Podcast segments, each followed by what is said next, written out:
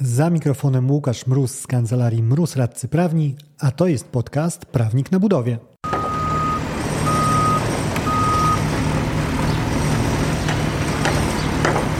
Tak, przedmiar nie wyznacza zakresu robót, ale nawet bez zwyczajowego poruszenia tego wątku w umowie z samej konstrukcji ryczałtu wynika, że przedmiar pełni w tym modelu rozliczenia wyłącznie znaczenie pomocnicze.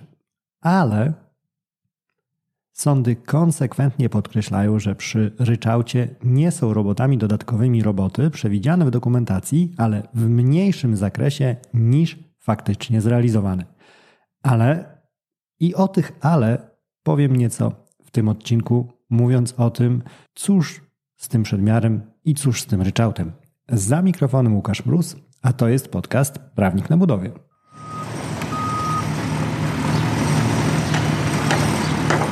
Skoro już o ale mowa, to ale zanim ten wątek poruszę, chciałem zaprosić Cię serdecznie do Poznania szesnastego grudnia na ostatnie już w tym roku szkolenie cyklu Akademia Kontraktów Budowlanych, na którym rozmawiać będziemy między innymi właśnie o ryczałcie i przedmiarach, a także o temacie bardzo gorącym, czyli waloryzacji. Raz jeszcze Poznań, szesnastego grudnia.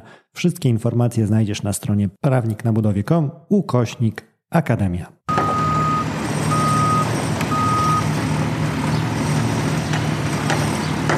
Przejdźmy już do tego przedmiaru.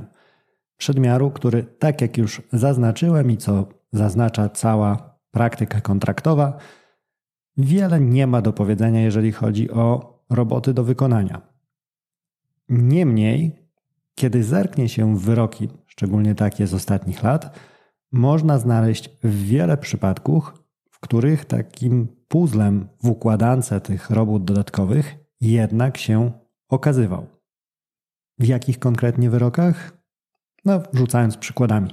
Wartość kontraktu dziewiętnaście milionów złotych. Rozjazd pozycji z rzeczywistością pięćdziesiąt procent. trzy miliony zamiast dwóch milionów do poniesienia przez wykonawcę, konkretnie na zapłatę za kruszywo potrzebne przy robotach kolejowych. Rezultat? Zasądzenie dopłaty przez sąd.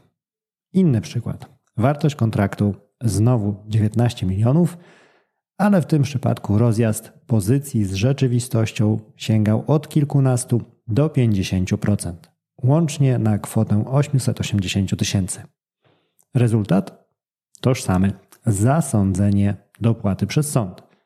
I żebyśmy mieli trio, ostatni z tych kontraktów już mniejszy na dwa przecinek sześć miliona. Rozjazd pozycji z rzeczywistością sto sześćdziesiąt procent więcej robót ziemnych niż przewidywano, przekładające się z kolei na dodatkowe około trzysta tysięcy złotych kosztów do poniesienia przez wykonawcę. Rezultat? Tu nieco inny, ale wciąż pozytywny dla wykonawcy. Tu akurat sąd potwierdził, że były to roboty dodatkowe. Wykonawca miał prawo przerwać realizację robót do czasu powierzenia mu ich aneksem, bo zdecydował się wykonawca właśnie na zaprzestanie realizowania umowy, bo bez tych robót dodatkowych nie mógłby zrobić zakresu podstawowego, a sąd stwierdził, że wbrew temu, co wykonawca mógł, no to zamawiający nie mógł. Nie mógł odstąpić przez tą przerwę od umowy, co zrobił.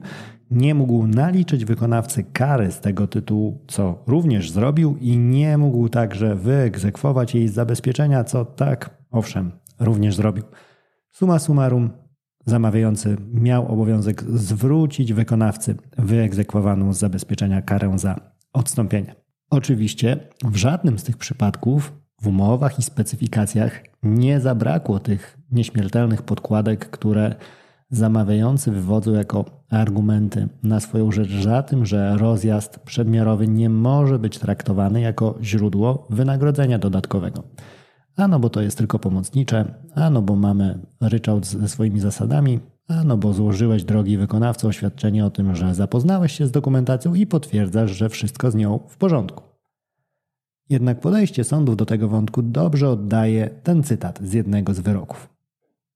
Oferenci układają oferty tak, aby zoptymalizować koszty, zachowując jednak pewne rezerwy związane z ryzykiem gospodarczym. Jednak nie można wymagać od wykonawcy uwzględnienia w ofercie ryzyka sięgającego pięćdziesiąt procent wartości pozycji kosztorysowej. Czyli apelują jako sąd o zdrowy rozsądek w przyjmowaniu, jakie rozbieżności, jakie niedoszacowania wykonawca ma w obowiązku uwzględnić. Jest to kierunek, z którym sam się zgadzam. Czym innym jest uznanie, że przedmiar nie dyktuje zakresu robót, a czym innym przyjmowanie, że po oprawieniu go w okładki mógłby stanąć w księgarni w dziale sci-fi łamane przez fantastyka. Byłoby to zielone światło dla aprobaty ponoszenia przez wykonawcę kosztów błędów nawet w tak skrajnych przypadkach jak mój ulubiony przykład inwestycji Generalnej Dyrekcji, w której niedoszacowanie mas ziemnych przekroczyło tysiąc procent. Nie, nie przejęzyczyłem się. Rzeczywiście tak grubo polecieli.